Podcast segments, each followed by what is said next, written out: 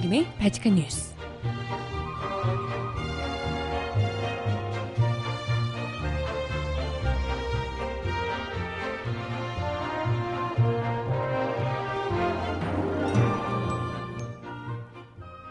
여러분 안녕하세요. 바칙한 뉴스 정혜림입니다. 국회에서 표류하던 김희수 헌재 소장 후보자 임명 동의안이 국회 본회의에서 끝내 부결되고 말았습니다. 국회로 넘어온 지 무려 110일 만의 일인데요. 헌재 소장 임명 동의안이 국회에서 부결된 것은 헌정사상 처음 있는 일이라고 하네요. 별다른 흠결도 없이 이미 국회 인준을 받고 헌재 재판관으로 활동 중이던 김 후보자에 대해 거의 발목 잡기식 반대를 한 야당에 대한 비판 여론이 커질 것으로 보이는데요. 특히 여당과 야당이 극명하게 찬반 입장이 갈린 가운데 표결에서 캐스팅 보트를 쥐었던 국민의당 역시 그 책임에서 자유롭지 못할 듯 합니다. 아무튼 헌정사상 처음 있는 일로 후폭풍이 거세게 일 것 같은데 아 걱정스럽네요. 음악 하나 듣고 와서 이야기 나눠봅니다.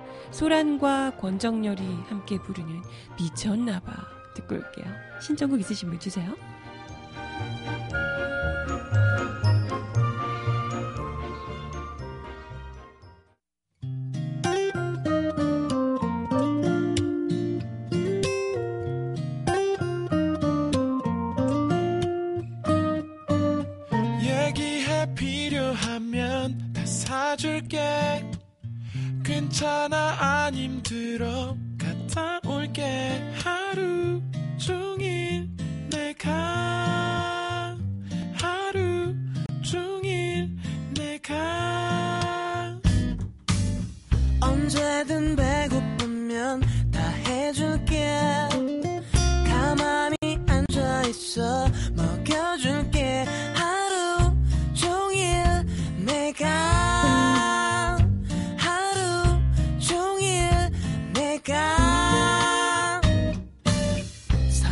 사랑해서 그래. 나를 좋아해줘 baby. 내가 원래 그래. 나를 칭찬해줘 everyday 너한테만 그래. 나를 예뻐해줘 baby. 오직 너에게만. 나는 진짜 정말 미쳤 네. 첫 곡으로 미쳤나봐. 소란과 권정열이 함께 부른 노래를 듣고 오셨고요. 신청곡은 잠시 후에 전해드려 보도록 하겠습니다. 아, 진짜 미치겠네요. 김희수 헌재 소장 재판관, 어, 임명 동의안이 어제 국회에서 부결이 되면서 난리가 났습니다. 어, 아까 오프닝에서도 이야기 드렸지만 이게 헌재, 뭐, 재판관이 헌재 재판소장이 사실 헌재 재판관, 헌법 재판관으로 이미 활동 중인 사람이잖아요. 이게 다 만약에 정말 문제가 있는 것이라면 있는 사람이라면 헌법 재판관으로 활동을 못 했겠죠. 근데 이미 다 별다른 흠결이 없는 상태에서 국회 인준까지 다 받고 헌법 재판관으로 활동 중인 사람인데 이런 사람을 그야말로 발목 잡아서 계속해서 지금 뭐 110일까지 끌어온 것도 어이가 없는 일인데 이걸 끝내 부결을 시켰어요. 정말 하, 있을 수가 있는 일인가 싶고 이것도 말도 안 되는 그냥 색깔론을 가지고 계속해서 발목을 잡았던 거잖아요. 이건 정말 도저히 용납할 수가 없는 부분이 아닌가 이런 생각이 듭니다. 지난 1월 31일에 박한철 전 헌재소장 퇴임 이후 역대 최장 기록을 가지고 있는 최장을 기록하고 있는 헌재소장 공백 사태를 수습하기 위해서 문재인 대통령이 헌재 소장 권한 대행을 맡고 있던 김일수 후보자를 취임 이후 일찍부터 추천을 했었습니다. 뭐 이미 국회 인준을 다 통과한 상태에서 헌법재판관으로부터 헌법재판관으로 업무를 수행하고 있었던 상황이기 때문에 사실 상식적으로 보면 무리 없이 그냥 통과를 하는 게 정상이었습니다. 그래서 기억하시겠지만 인, 그 인사청문회가 있었을 때도 뭐 온갖 색깔로 눕혔지만 뭐 도저히 국민들이 납득할 수 없을 만큼 흠결이 있거나 이런 게 뭐 별로 확인된 바가 없었거든요. 오히려 색깔론 때문에 더, 아, 이 사람이 꼭 돼야겠구나. 이런 생각을 했었죠. 근데 뭐 사실 헌재 소장이 된다고 해도 다른 헌법 재판관들보다 뭐 특별한 권한을 부여받는 건 이런 건 아닙니다. 어차피 아시겠지만 헌재 결정이 9명의 재판관의 판결로 이루어지는 것이기 때문에요. 그러니까 한마디로 김희수 재판관을 헌재 소장으로 하는 것에 뭐 딱히 반대의 명분 자체가 없다는 거예요. 아무리 뭐 소수 의견을 두고 트집 잡기를 하고 이런 것이 한다고 해도 그게 뭐 이 사람을 끌어내릴 만큼 문제가 있다고 아니 뭐 그렇게 문제가 있으면 이 사람을 아예 재판관을 뽑지 말았어야죠. 그죠? 이게 말이 안 되는 거잖아요.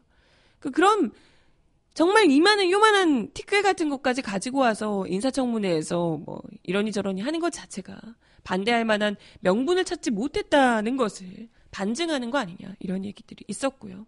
그리고 사실 김 후보자가 소수 의견을 낸 것도 아홉 명의 재판관들 중에 그러한 소수 의견이 있어야 되는 거잖아요. 그게 뭐 다수를 차지한 하니 많이 뭐 이렇게 생각할 수도 있겠지만 어차피 이분이 냈던 의견이 소수 의견이고 그렇다는 것은 다양성이 존중되는 헌법 재판관으로서 당연히 이건 정당한 활동이다라고 볼 수가 있는 겁니다. 그럼에도 불구하고 지금 자유한국당과 바른정당에서는 이분의 뭐 여러 가지 그냥 그러니까 이, 이 사람 자체 김희수 재판관이 했던 그 소수 의견들이 다 마음에 안 드는 거죠. 그리고 사실 그 김희수 재판관 자체가 마음에 안 드는 것 뿐만이 아니라 이런 식으로 힘을 과시하려고 계속해서 이제 압박해왔던 것이 사실은 뭐랄까요.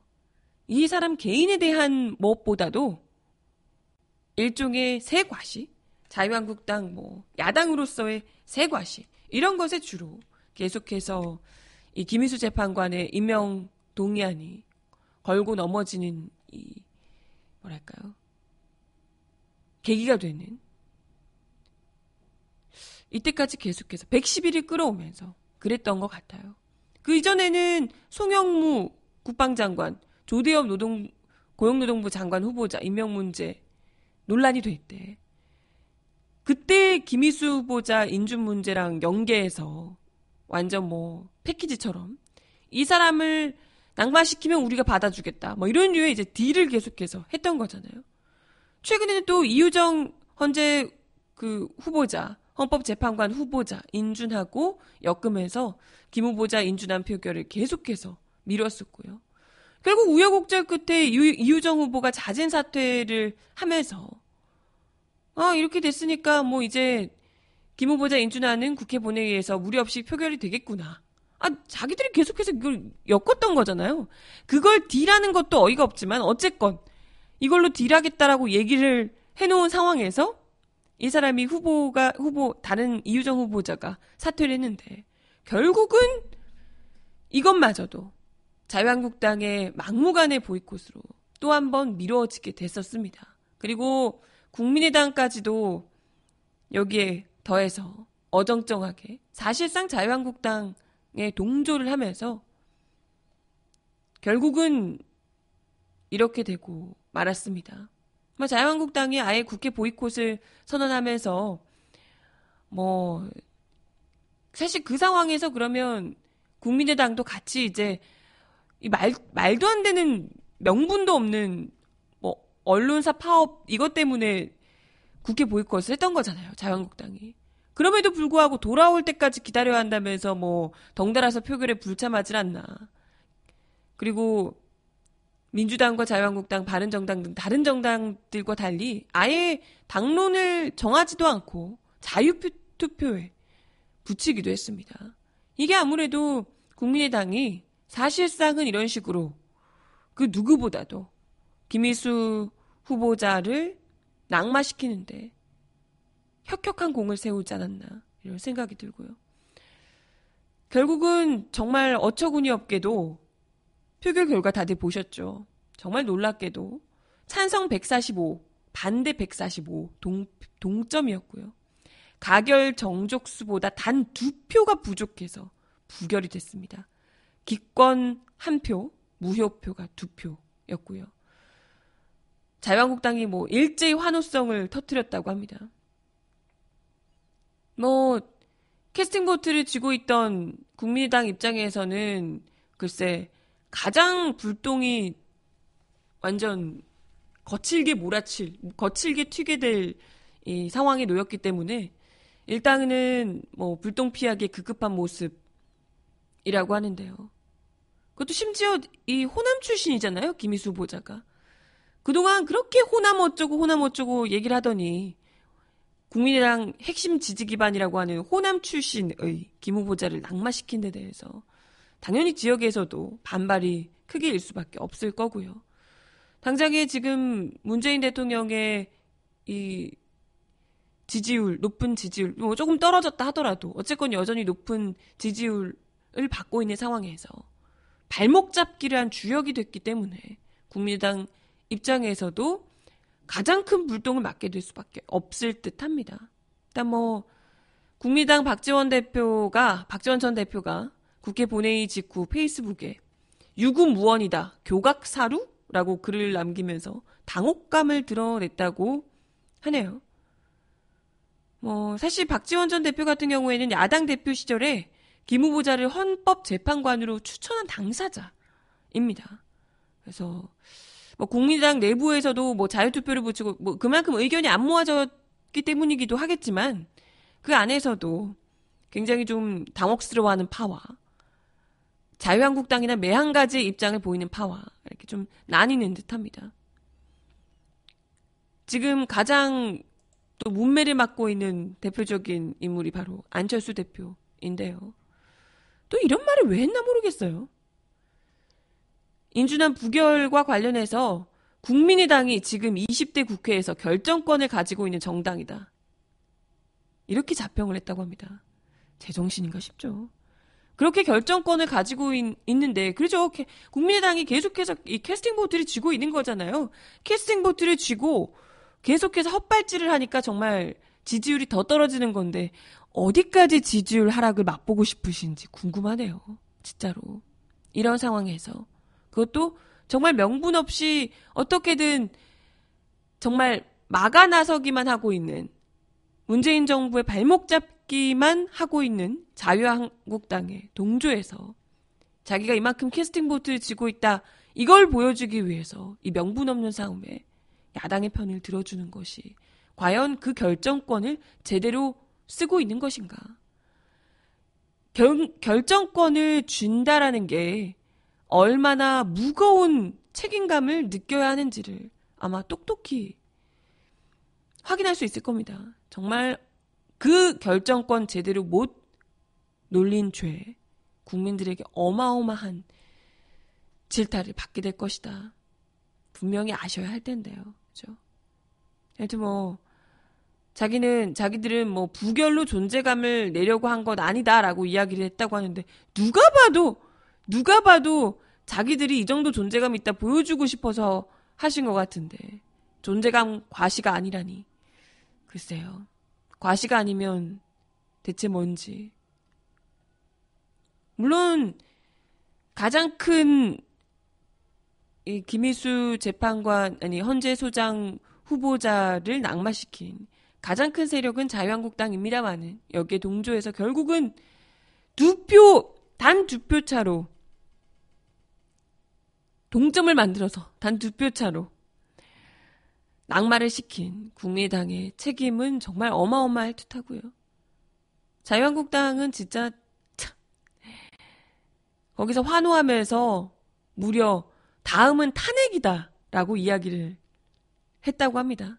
자유한국당 모 의원이 됐다 됐어 다음은 탄핵이다 뭐 이랬다고 합니다. 이 탄핵 바로 전 정부에서 겪어봤으면서 아직 생각이 없으신 모양이에요. 탄핵이 그렇게 쉬운 줄 아시나? 국민들이 탄핵시키려고 니들이 모신 대통령, 니들이 만든 대통령 탄핵시키려고 국민들이 그 추운 겨울에 촛불 들고 나서서 우리 국민들이요 그때 탄핵시켰던 거 단지 박근혜뿐만이 아니었거든요. 댁들 역시도 탄핵시킬 수 있으면 100번이고 시켰어요. 누구 탄핵, 아, 진짜. 문재인 대통령이 지금 지지율이 떨어지고 있죠. 떨어지고 있는 상황인데, 그렇다 손 치더라도 60% 후반대입니다. 지금 뭐 어디, 지금 뭐 자유한국당 10, 15%? 뭐 이렇다고 하죠. 많이 오르셔가지고 15% 이렇다고 하죠. 지금 박근혜 정권 때 함께 박근혜 정권과 함께 탄핵당하다시피 했던 그런 자유한국당이 지금 어따 대고 구, 탄핵 그것도 지금 이렇게 동점 나와서 누굴 탄핵시키기나 국회에서 그걸 넘기기나 할 수나 있는 줄 알아요? 하, 정말 이런 상황을 만들어준 국민의당이 더 열받고요. 정말 이 국민들의 분노일랑은 아랑곳도 하지 않는 아직도 제정신 못 차리는 자유한국당도 정말 어우 그냥 열받고요. 그러네요. 아무튼 김희수 재판관 지금 뭐 이렇게 되면서 당연히 이제 문재인 정부로서도 어 굉장히 이제 당혹스러울 수밖에 없는 상황인데요. 네. 글쎄. 당장에 음 국정 운영을 하는데 여소야대의 부담이 커질 수밖에 없는 상황입니다. 부담스러울 수밖에 없을 듯 하고요. 김희수 재판관을 김 후보자를 부결시킨 부결시키면서 이렇게 새 과실을 하려는 것을 보면 앞으로도 지금 사실 김희수 재판관, 예, 김희수 후보자도 그렇고 이유정 후보자도 그렇고 잇따라 낙마를 하면서 사법개혁을 하려고 했던 문재인 대통령의 이런 뜻도 상당히 좀, 어, 진행이 느리게 되지 않을까. 이런 우려 같습니다. 그래서 당연히 이제 큰 부담을 안을 수밖에 없을 듯 하고요. 일단 전국 상황을 보고 다시 판단하겠다며 한 발 물러서고 있습니다. 이러한 여야 간 대치가 지금 당연히 뭐 불가피해질 듯 하고요. 대법원장 임명 동의안뿐 아니라 개혁 입법 뭐 예산안 처리 역시도 난항을 겪게 되지 않는가 걱정스럽습니다. 아무튼 뭐 헌재 관계자들도 굉장히 지금 당혹스러워하고 있다고 하네요. 이때까지 이런 일이 없었고 아니 그잖아요. 이미 재판관으로 일하고 있는 사람인데 이 중에서 헌재 소장 후보자가 된 것인데 이게 이미 국회 동의를 거쳐서 재판관을 한 사람이잖아요. 그런 사람이 헌재 소장 후보자의 헌재 소장 후보자로 임명이 안 된다. 이건 좀 뭐 납득하기 어렵고요. 글쎄 이러고 났으니 김 후보자가 과연 어떻게 될지 확신하지 못하는 입장이라고 하네요. 소장 대행은 워낙 오래 하고 있는 상황이었기 때문에 어, 어떤 선택을 할지 뭐 재판관을 사퇴하겠다고 하더라도 헌재 내부는 물론 청와대도 말리려고 하겠지만 지금 이우정 재판관 후보자 사퇴에 이어서 김 후보자까지 물러나면 재판관이 7명으로 줄어들어서 헌재 정상적인 작동이 불가능해지기 때문이라고 합니다. 그래서 일단은 뭐 글쎄 어찌 됐건 간에 일단은 버텨주신다고 하더라도 헌재 소장 후보자를 원점에서 다시 찾아야 하는 상황이 됐기 때문에 헌재 소장 공백은 8개월 이상 길어질 것으로 보입니다. 아무튼 법조계와 학계에서도 국회가 이런 상황을 만든 것에 대해서 비판 반응이 굉장히 많다고 하네요. 국회가 노골적으로 정치적 입장을 앞세워서 특정 후보자를 반대하는 것은 입헌주의의 기반을 흔드는 폭거다. 자기 생각 없이 시류에 부응하는 사람이 소장이 될 가능성을 만드는 나쁜 선례라고 지적을 하고 있고요. 헌법이 부여한 임명 동의권을 국회가 남용한 것이 아닌가 의심된다. 국회가 헌법기관인 헌재대 존중의 의무를 다해야 한다는 측면에서도 부적절하다. 이런 지적도 나오고 있습니다. 아이고 참. 네. 음악 하나 더 듣고 올게요. 오현란이 부르는 원 신청하셨습니다.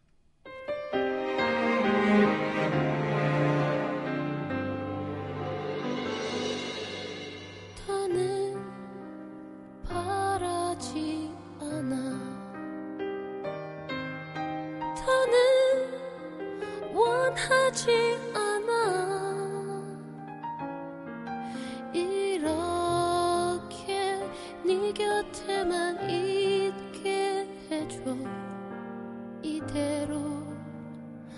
볼수있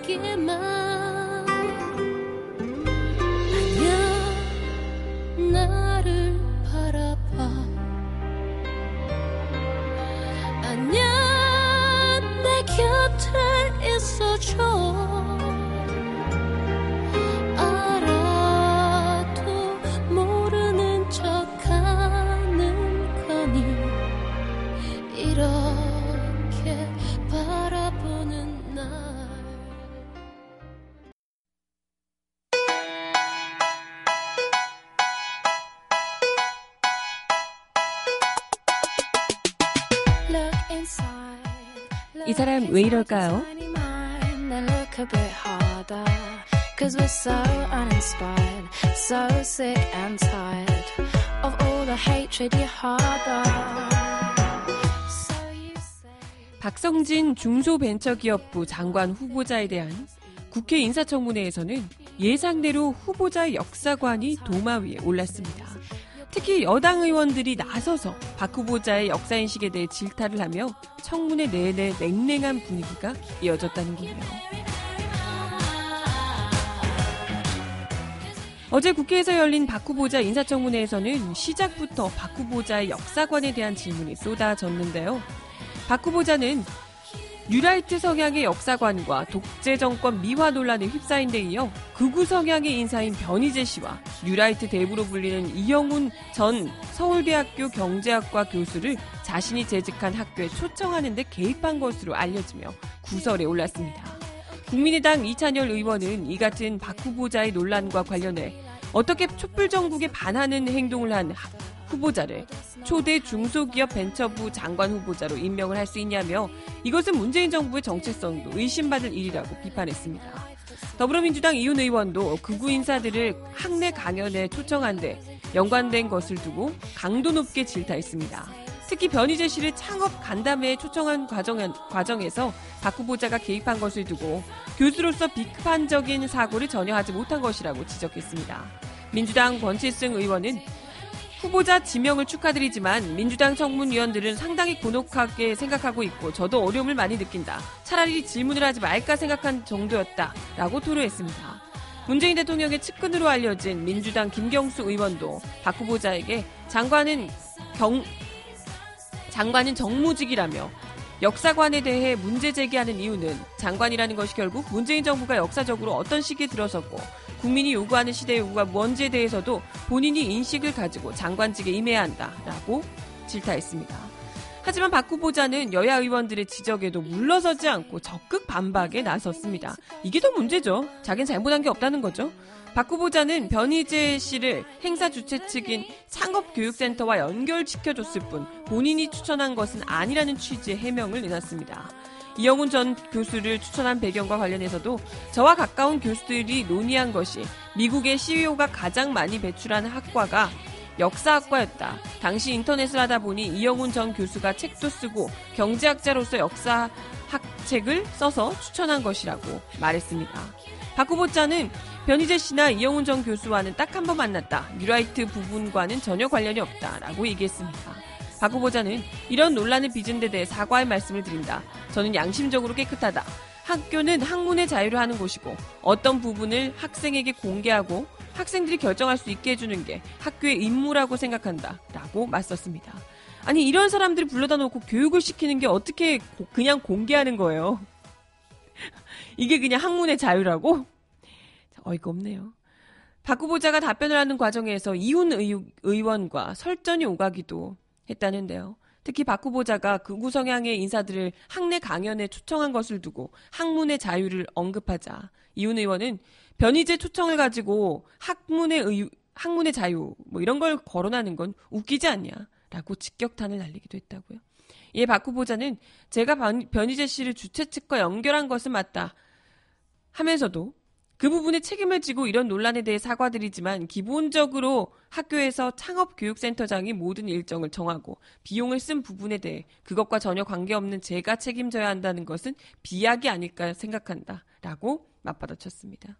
이처럼 박 후보자는 의원들의 거듭된 역사관 공세에 억울하다는 입장을 굽히지 않았다고요.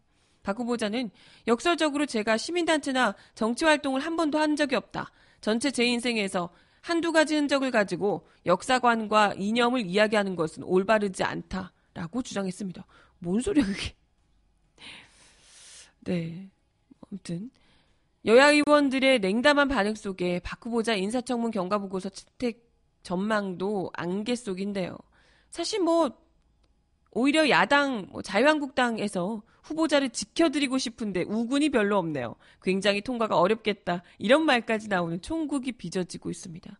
이런 자유한국당에서 보호하고 싶어 하고 여당에서 비판하는 이런 후보를 문재인 정부에서 왜 안고 가려는지 도저히 납득이 안 됩니다. 민주당은 일단 청문회 뒤에 박 후보자의 자진 사퇴 쪽으로 방향을 잡은 것으로 전해지고 있다고 하는데요. 복수의 국회 산업통상자원 중소벤처기업위원회 관계자들은 인사청문회 말미에 가진 여야 간사 회동에서 여당 간사인 홍익표 의원이 12일까지 내일까지 아니 오늘이죠? 오늘까지 12일까지 박 후보자의 거취가 결정될 테니 시간을 달라 이런 취지로 이야기를 했다고 전했습니다. 이에 따라 박 후보자가 오늘 중에 사퇴할 가능성이 높다는 관측도 일단은 나오고 있습니다. 과연 여야가 모두 불가 입장을 밝힌 상태라서 일단은 임명을 강행하기는 부담스러울 것이라는 관측도 뭐 나오고 있는데요. 또 모르죠. 아까 이야기하셨는데 채팅창에서 그 문창극 예전에 후보처럼 끝까지 버티고 버티고 버티다가 하게 될지 깝깝합니다. 예. 이럴 때 그냥 정부에서 아 이건 진짜 도저히 안 되겠구나. 어제 뭐 또 어, 무슨 말도 안 되는 뭐 종교적인 이야기를 또 하셔가지고 이상한 얘기를 또 하셔가지고 또, 또 한바탕 날리더라고요. 뭐 지구의 나이 뭐 묻는데 거기다 대고 또 무슨 종교적으로 이야기를 6천 년이니 뭐 이러면서 하셔가지고 또 조롱을 받고 있던데요. 네. 시, 사라진 신석기. 신석기는 아예 다 빼먹은 거냐, 뭐 이런 일. 네, 얘기도 나오고. 그러게 말입니다. 아무튼, 아, 해도 해도 이건 아니지 않나 싶고요. 이런 사람들 지키려다가 정말 지켜야 할 사람들 못 지키게 되는 수가 있습니다. 제발 좀 이런 분들은 빨리빨리 자르고 가셨으면 바람이 듭니다. 네, 그러셔야 돼요. 그래야 돼요, 지금은. 네. 음악 하나 더 듣습니다. MC 더 맥스의 내 이름은 구름이요.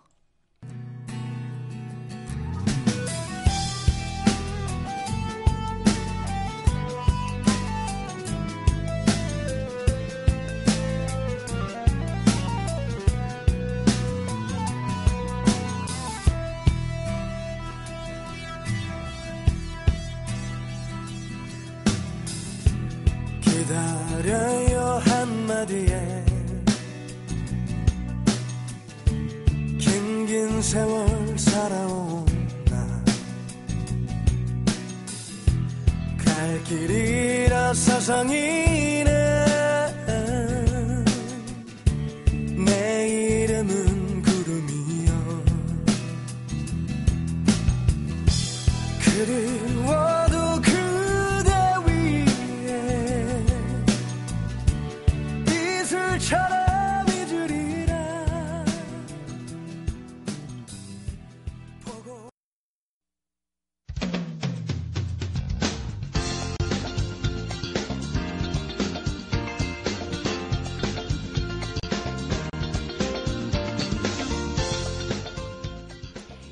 바칙한 브리핑.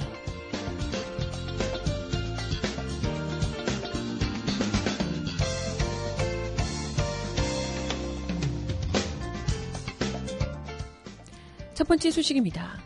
유엔 안전보장이사회가 북한의 6차 핵실험에 대응해 현지 시간으로 11일 오후 북한의 섬유 및 의류 제품 수출 금지와 대북 원유, 정제유 수출 상한제를 뼈대로 한 대북 제재 결의 2375호를 만장일치로 채택했습니다.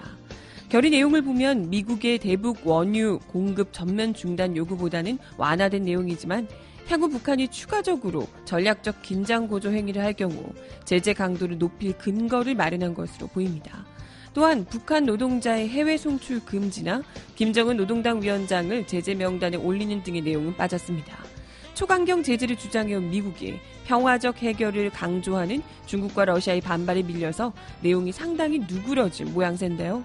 이번 신규 제재의 최대 관심사는 중국이 미국의 대북 원유 공급 중단 요구에 어느 정도 호응을 할지였습니다. 이번 결의는 대북 원유 수출은 현재 수준을 초과하지 않는 선에서 유지하고 액화 천연가스와 콘덴세이트의 대북 수출은 전면 금지했습니다. 휘발유, 경유 등 정제유는 연간 200만 배럴을 상한선으로 설정했습니다. 현재 대북 수출 규모에서 절반가량을 제한하는 수치로 안보리가 지난해 11월 북한의 5차 핵실험에 대응해 채택한 결의 2421호의 석탄 수출 상한제와 같은 방식이라고 하네요. 회원국들에게는 매달 대북 원유 등 수출량을 유엔 제재위원회에 보고하도록 했습니다. 미국이 애초 요구한 전면 중단보다는 확연히 완화됐지만 대북 유류 공급에 대한 안보리 차원의 첫, 과, 첫 제재입니다. 정부 쪽에서는 원유와 정제유를 합친 북한의 유류 수입을 약 30% 차단하는 효과가 있을 것이라는 전망이 나오고 있습니다.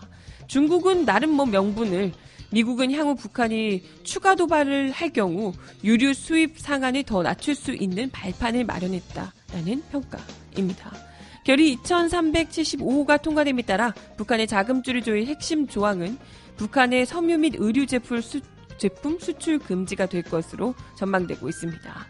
미국이 추진해온 북한 노동자 해외 고용 전면 금지 조항은 신규 고용 때 안보리의 승인을 받는 방향으로 바뀌었다고 합니다. 어, 그리고 또 초안과 달리 결의에는 고려 항공도 제재 대상이로 지정하지 않았습니다. 정부 당국자는 애초 독자 제재를 비롯해 강하게 대북 압박에 나서는 듯 했던 미국이 중러의 반발로 대북 제재 국제 공조를 유지하는 쪽으로 방향을 튼 것으로 보인다라고 이야기했습니다.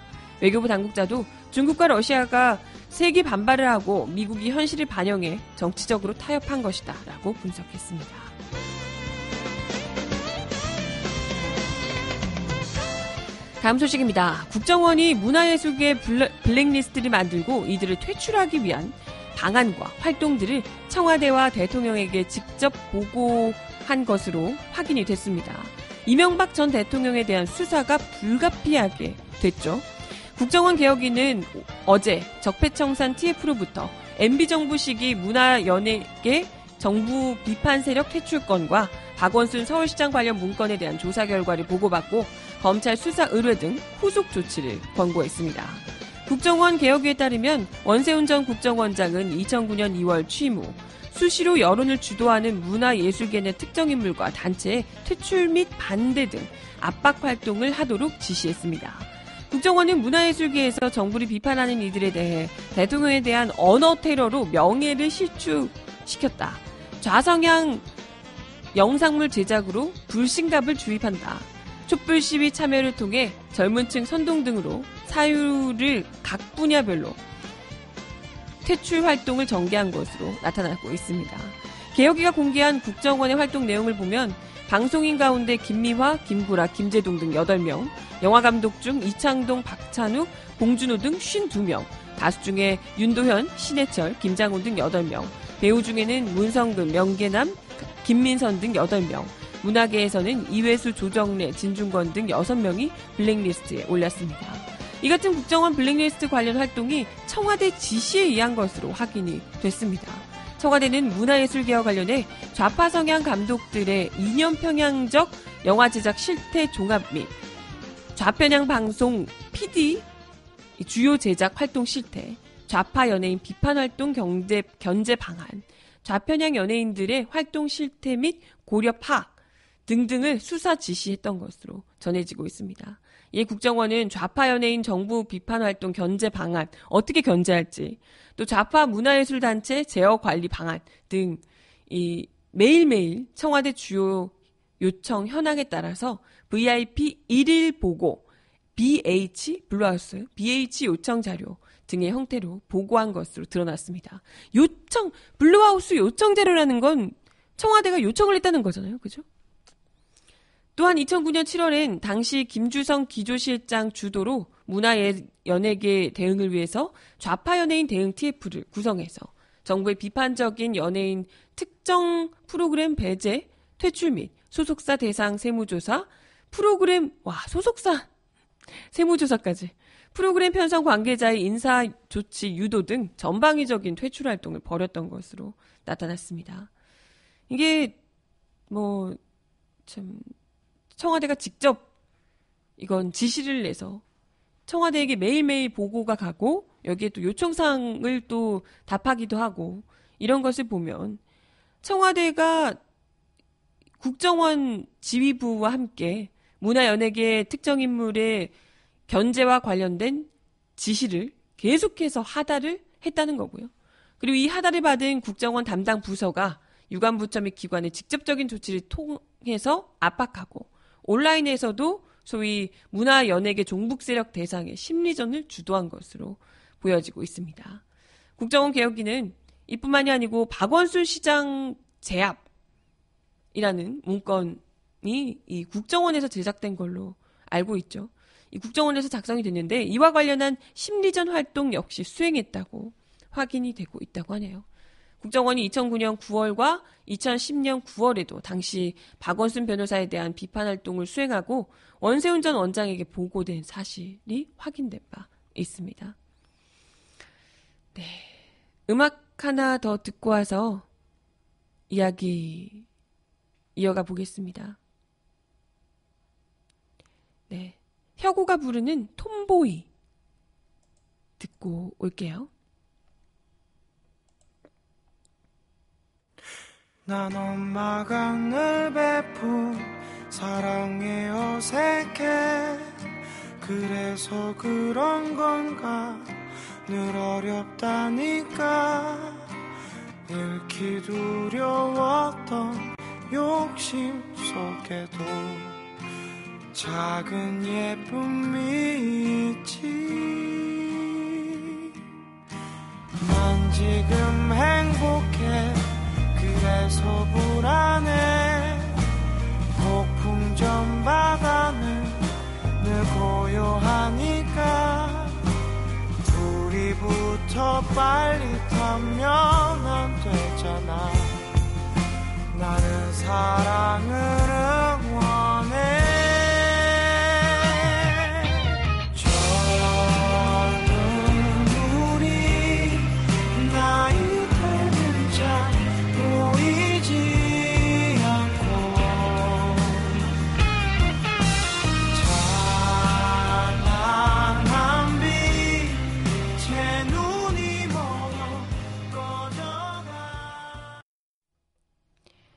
제가 시간을 애매하게 잡아서 마칠 시간이 됐는데요.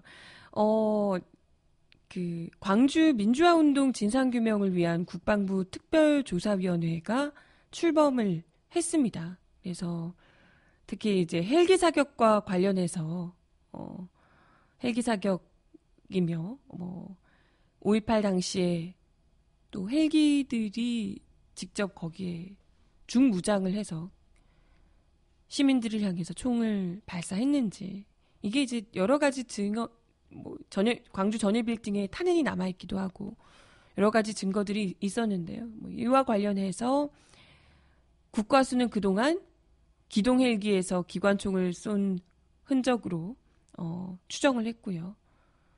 또 군 관계자들이 당시 헬기에서 기관총을 장착하지 않았다 이렇게 이제 이야기를 해왔었는데요.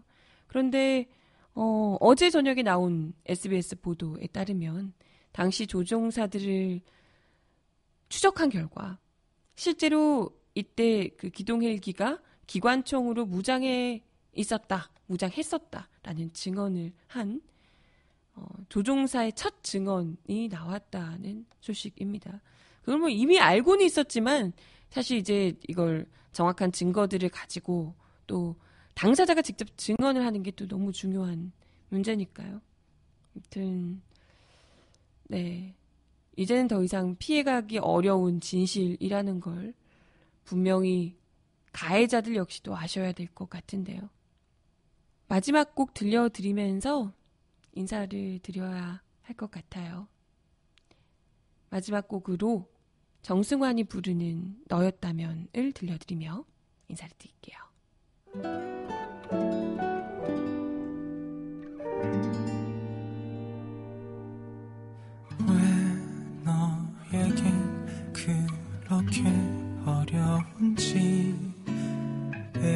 쓰는 나를 제대로 봐주는 게